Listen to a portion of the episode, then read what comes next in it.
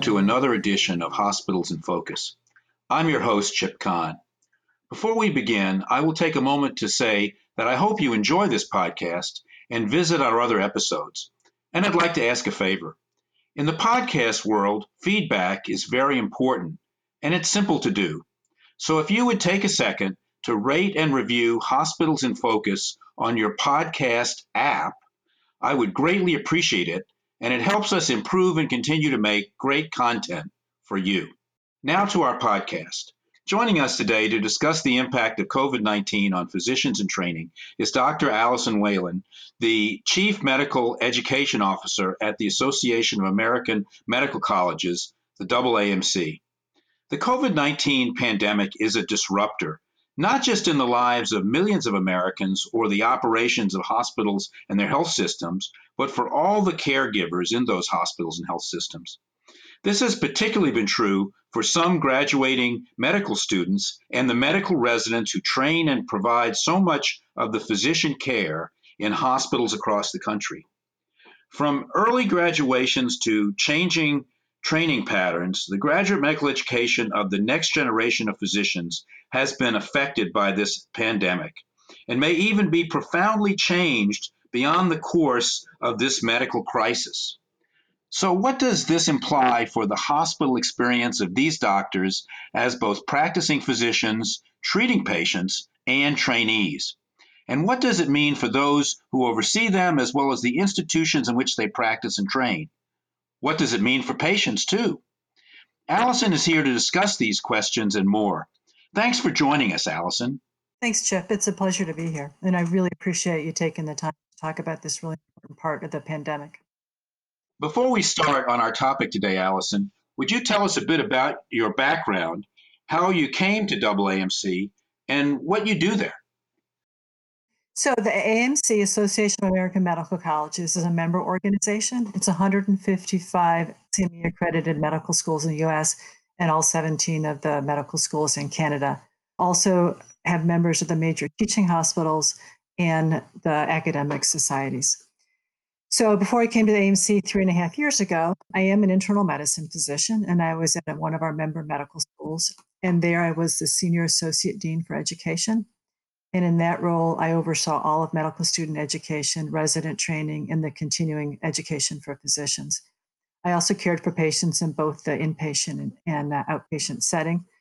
So at the AMC, as chief medical education officer, I see my job as really similar to what I used to do at a single medical school, but on a national level, working with and for all of our medical schools and all of our teaching hospitals to improve medical education across the continuum.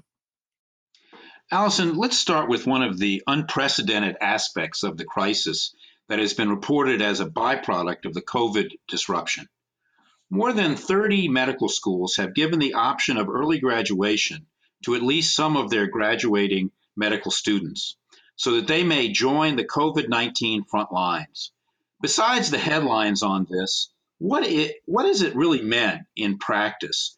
What are the medical school's expectations for these early minted graduates? And what have they experienced? Did they really head to the front lines? And how will that mesh with the July 1 start date for many of these graduates for their medical residencies? Yeah, so let's think about it from both these early graduates viewpoint and from the medical school viewpoint.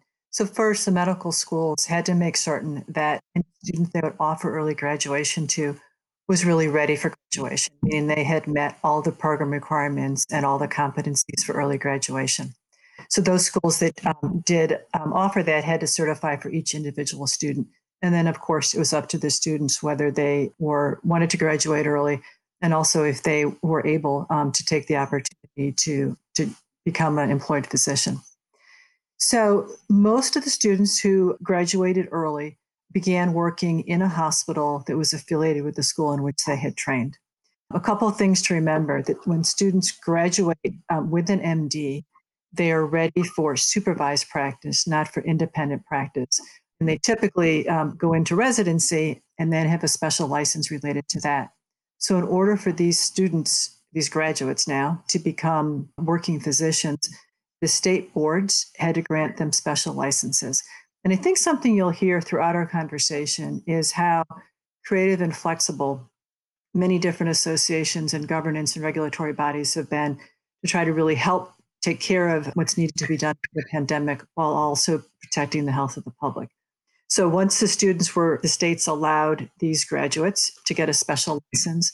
They worked within the hospital in which they had done their medical medical school under the supervision of another physician. What they do depends very much on what's needed in the hospital. And don't imagine that they're all rushing into the ICU. They were really working at the level at which they were ready um, and competent to be doing work.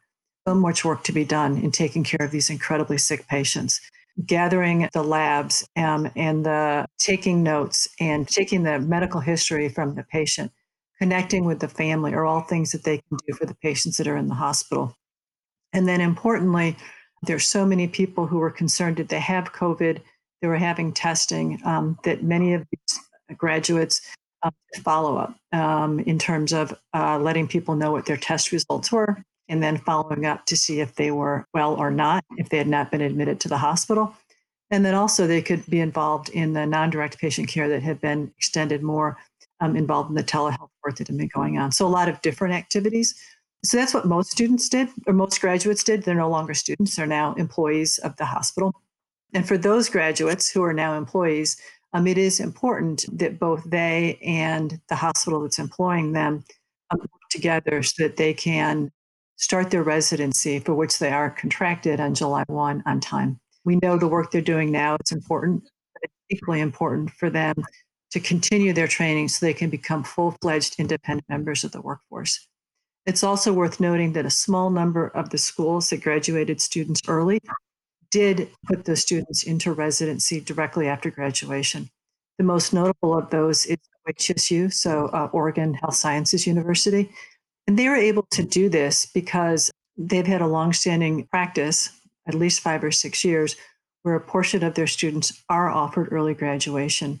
They truly work in a competency based progression model. Since they already had that in place, had agreements in place for the residency programs, a proportion of their students were able to enter directly into residency. But for most, both because of accreditation requirements for the program and limitations on individuals, um, it did not make sense for them to go directly into their residencies, but to serve the hospital in which they had done their training was a way for them to be most effective, uh, most comfortable because they're familiar with the system, familiar with the processes, familiar with the hospital. And I think for a lot of those students, it was a way to really give back to the hospital and the people and the patient and the communities who had helped them become physicians in their training. Alison, let's move on now to those who are already medical residents. And central to the care in most hospitals with a teaching role are these medical residents. For those residents uh, whose specialties are directly relevant to COVID treatment, uh, what is it meant to be directly in the line of the pan- pandemic's fire? And is it different than what they were already doing as medical residents? Yeah, so let's think about that in, in two parts. So, one is the loss of the mix of other patients. It's important, fully competent in whatever specialty they're doing. And then I think the other part is the impact of, of actually caring for the COVID patients. So for the, the first one, um, you know, these residents are physicians, but they're still in training. Um, and they, in their training programs, expect them to have, and they really need to see a broad array of patients. I'm an internal medicine resident. And of course, internal medicine uh, folks are on the front line during my training and during their training, it was really important for me to see a large number of patients with diabetes, with heart failure, with acute myocardial infarction, heart attacks. And for those that are in a hospital that is 90% COVID, they are not um, seeing this diversity of um, types of patients and diagnoses. So there will be a need when the pandemic uh, has flattened um, and the surge has decreased for this programs to really find a way for them to get that broad diversity of patients. So when they do graduate, do finish their residency on time, they are competent in the broad array of what it is that they're training in. I think the other part that has been written about um, in the press, and I think can't be overemphasized, is the work that it has taken um, for them that are in, on the front line and actually caring for COVID patients. Many of the hospitals in which there has been a surge, as I said, you know, 90% of the patients um, are COVID patients and they are very ill. These are young physicians without a lot of experience. Um, And uh, there are concerns, as we not typically faced, about their personal safety. There's huge pressure because of the volume of patients and the acuity, the sickness of these patients. And as we all know, um, there's been a high rate of, of uh, death. And so the, the loss in experiencing that has been a tremendous pressure for the residents. I think, you know, it's, it's a lot of things. It also extends out to their broader world. They are worried if they've been in the hospital of bringing COVID home to their family. I've talked with young parents um, who are residents who, after they do two weeks in the inpatient service, then they spend two weeks in their basement or at a friend's house, away from their spouse, away from their children, so that they don't pass it on to them. So I think that that's been huge pressure. And I wanted to, yeah. So I think it's a combination of worry for their family, worry for themselves, um, and also worry um, about uh, their ability to to to work um, at that level and that hard for that long. And it really what's unprecedented. Would be hard for even an experienced physician to be done. You know, you talk about the psycho emotional pressures these residents are under. What are the institutions doing uh, to help them cope with the kinds of pressures you're describing? Yeah, before I, let, us just talk a little bit more about the pressures because I think it's it's really important, and it, as we think about what those pressures are, it can help us understand what the the institutions are doing. If you think back, you know, as a young physician, you always have doubts, and but for them um, to being asked to be working under such pressure in new ways um, with rapidly evolving disease. When I was a resident, I was trying to learn the guidelines, what I, you know, what everyone else knew before me of what we were supposed to do. And what they're doing is lines and they're where they're creating the guidelines. How you can have confidence in that setting when even your attending physicians are saying, you know, we're working this out as we go along is extraordinarily hard. And I think the other part of it is um, the loss of patients. Um, for any physician, losing a patient is one of the hardest things that happens for us. It remains hard for all of us forever. But with time and experience, we develop, we develop healing habits. We learn how to care for ourselves and how to heal and reflect and go on. But for these young physicians, they haven't had the experience to develop those habits. And because they're working so hard, they haven't had the time to reflect and refresh even in the moment. And really, they're facing more, some of them are facing more death and more loss and more sadness in a month of care than I probably faced in my entire residency program. So it's daunting. And I think one important thing um, is that even before the pandemic, there was a recognition that there was significant concerns about clinician well-being. So a number of resources have been developed nationally, and a lot of hospitals and medical schools were really developing offices related to wellness, chief wellness officers. And those individuals have really been called into play to help support the residents. And so it's supporting them both in um, sorting through um, these emotions, sorting through the difficulties, sorting through the uncertainty. But we've also learned is that these wellness officers now are thinking about not just the psychological support, but the day to day support. Um, the idea of we need to provide food to these residents and actually the physicians that are in the hospital. We need to provide a place for them to stay that is safe and close and local so that they can be away from their families if that's what they need to do. So, again, it's taken a lot of creative work um, by people who are already doing some of this work, are really pivoting and expanding their work um, in the COVID crisis. And more needs to be done. I don't think any of us can understand how truly difficult this is and that there will be long uh, lasting impact on, on all the health professionals, not just the young residents, but everyone who's been involved with this. And we need to continue to really work to understand it and to support everyone so we can have a healthy workforce going forward. Uh, in those hotspot hospitals, what is generally happening with the medical residents whose residencies focus on areas not directly related to the medical treatment for those COVID patients? What are they doing? Yeah, so um, I think one of the great things that the ACGME has done, the accrediting organization for the residency programs, is they developed um, the idea of three stages of the pandemic, and they allow residency programs um, to say, you know, where they are in the stage. And so it's stage three, um, which is really a pandemic emergency. They explicitly say that residents can um, be redeployed um, to do work if they have appropriate supervision and appropriate training from those things that they would typically be doing.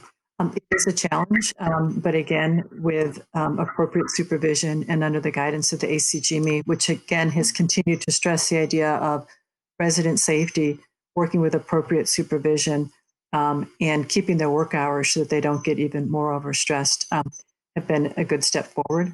And then also for them, when the surge is over, we'll need to make sure they have the opportunities to get the broad training that they need to be fully capable and competent um, in the full range of what their specialty is. You know, this pandemic has so many effects on hospitals uh, and those who work in hospitals. Uh, from the view, and we've been viewing this from the hotspot aspect, um, but what about those hospitals that haven't been hotspots? And frankly, we know because of orders by local and state officials, most of those hospitals are near empty. Some are almost shuttered and many of them have a few to hundreds of residents. What's happening to those medical residents who are now in basically empty hospitals? Yep. Uh, I mean, you just uh, exactly captured the problem there. And again, it was the right thing to do to flatten the curve, um, to really prevent um, such a surge that the hospitals are overwhelmed. But then for these residents, and again, I've talked with both residents and program directors, and and they say, you know, roaming the empty halls. Um, and um, so for those residents, a couple of different things. They've also shut many of the ambulatory clinics, but there has been a large pivot in nearly every specialty to doing a greater proportion of care through telehealth um, and distance care um, than what could possibly have been anticipated. So that has been a way that residents have been able to continue to stay active and continue to um, provide care and continue their education, recognizing again um, that as hospitals reopen, there will need to be focusing for the residents to get that, that broad training as well. And it's frustrating to them. Um, they are there to work, they are there to take care of patients. Um, they recognize that they're doing the right thing, but it is hard um, to not being able to be giving care. And we all recognize, I think you're the people running hospitals, the people working in hospitals, is that if you put off elective surgery for too long, it becomes less elective and can even become urgent. So, finding that right balance between slowly reopening and preventing a surge is a challenge that we're all facing. Alison, from the midst of COVID, it is difficult to look into the future, but let's try. Uh, what effect do you see the crisis having on graduate medical education, and particularly those residents that are scheduled uh, to start this summer? Yeah, my crystal ball kind of turned off a few months ago. Um, but, you know, so I think it will depend a little bit on the pandemic locally. But what we have seen is we've talked to medical educators across the continuum. And so if you think about it, this is at every transition spot. Um, how are we going to enroll the next class of medical students? How are we going to help our um, final year medical students um, select a residency, um, interview for residencies, and get into a residency? And those students who are graduating, how will they get into their residency? And one thing that I've been really impressed with is the willingness of schools and programs, and importantly, the associations involved in medical education to really work together. So there is uh, a whole group of the associations um, that will be coming out with really guidelines for thinking about what do we all need to pay attention to to help a student who just graduated enter residency in a timely fashion. We need to think about, you know, do they enter on time? Yes, they should. What do we do about if there needs to be quarantine? Um, what do we do about orientation? How do we help people think about moving across the country? And so, again, idea of people sharing best practices um, and working together, um, it will look different depending on what's going on um, in the, the pandemic. Um, but there is a real commitment to continuing to train our workforce and continue to help them move through the continuum. Sort of in conclusion, uh, what's your perspective from AAMC? What role will AAMC play in working through the issues of COVID in terms of its effect on healthcare and physician training? And how do you see it over time affecting your the organization's concerns about physician workforce generally? Yeah, those are great questions. And I think, um, like everyone, we have both our short term and our longer term things. So, short term, um, we have been um, actively creating guidelines um, or guiding statements for thinking about students direct, involved in direct patient contact, and then um, now thinking about again that those transitions into medical school um, and what to be doing in the fourth year for residency applications. We've also been um, doing some of what we do best, which is bringing people together. So when you are facing big, tough problems that you've never faced before, the best solutions come from bringing great minds together. So that across the all of academic medicine, so the deans, the education deans, the student affairs deans, the people involved in residence, and even our students in residence, bringing them together um, on regular phone calls to share ideas but also collecting resources. We've created a new educational repository for um, medical student education. When we said the students shouldn't be involved in direct patient contact, well, how else can you have meaningful clinical learning activities? Our schools stepped up. We brought them together. So now we've created this great resource. I've created another resource related to volunteer activities that students are doing. So again, data gathering and sharing best practices recognizing that telehealth um, has expanded hugely and is here to stay. Um, we had already started developing a set of telehealth competencies for medical students, residents, and faculty, and we've expanded that. And then I wanted to highlight one other aspect that we are currently doing, um, and it goes back to just a part of that whole wellness part of things. And that's that recognizing AMC has been working for a couple of years and really thinking about the role of the arts and humanities in medicine recognize that it's important, but particularly in times of, of crisis and distress, we have accelerated that and, and are going to be launching a couple of projects specifically related to that, um, which is specifically collecting stories and poems from healthcare professionals related to COVID 19. It's in association with the National Endowment for the Arts. And so the first is really a call for creative works, poetry and 55 word stories, with or without images, from students, residents, and faculty. And these will be curated, shared broadly, both online and probably in a future time when we all get together and can look at things together. And then the second opportunity, again, uh, in conjunction with the National Endowment for the Arts, is something called the Listening Poet. Again, it's a strategy they'd used before, but we're adopting for health professionals in related to COVID, where a trained listening poet listens to healthcare provider takes their words and turns it into a poem. And what I have found as I've read social media and actually um, just notes and, and information and sharing from colleagues um, among ourselves and importantly for our learners, that oftentimes the arts narrative and poetry can capture our feelings in ways that nothing else can. And so I'm actually really proud of this work that AMC is going to be doing with the NEA, and we're looking for other opportunities with other organizations to expand that as well. So that's those are all short-term things that we're doing. In long term, as you said at the beginning, the pandemic has changed the way we think about medicine um, and probably how we do medicine forever. Partially because of the pandemic, and we have to adjust, but also because sometimes crisis causes innovations that are unexpected but worth um, continuing and expanding. So AMC, with other associations, is really committed to thinking about and understanding what have we learned that we need to keep and expand and do better with, even if the pandemic doesn't force us to do that. And again, because we serve students, residents, educators, student affairs folks, teaching hospitals, and medical schools, we think we're in a great position to bring people together a little ways down the line and really begin thinking about that AMC has a medical school application service. Um, it opened this week, May 4th. And in our first three days, we had a 50% increase of initiated medical school application over the same time period last year. So, really, extraordinarily high number of people initiating their applications. Don't know that that means we're going to have that many more, you know, when the cycle is done. And some people have said, you know, this may just because people are home and they have time on their hands. I think it's something different because you know what I see on social media is that our young people are really full of passion, desire to help, desire to change the world, and that the news from the front lines of the pandemic has really in, reinforced the idea that a career in medicine or any of the health professions um, really gives you an incredible opportunity.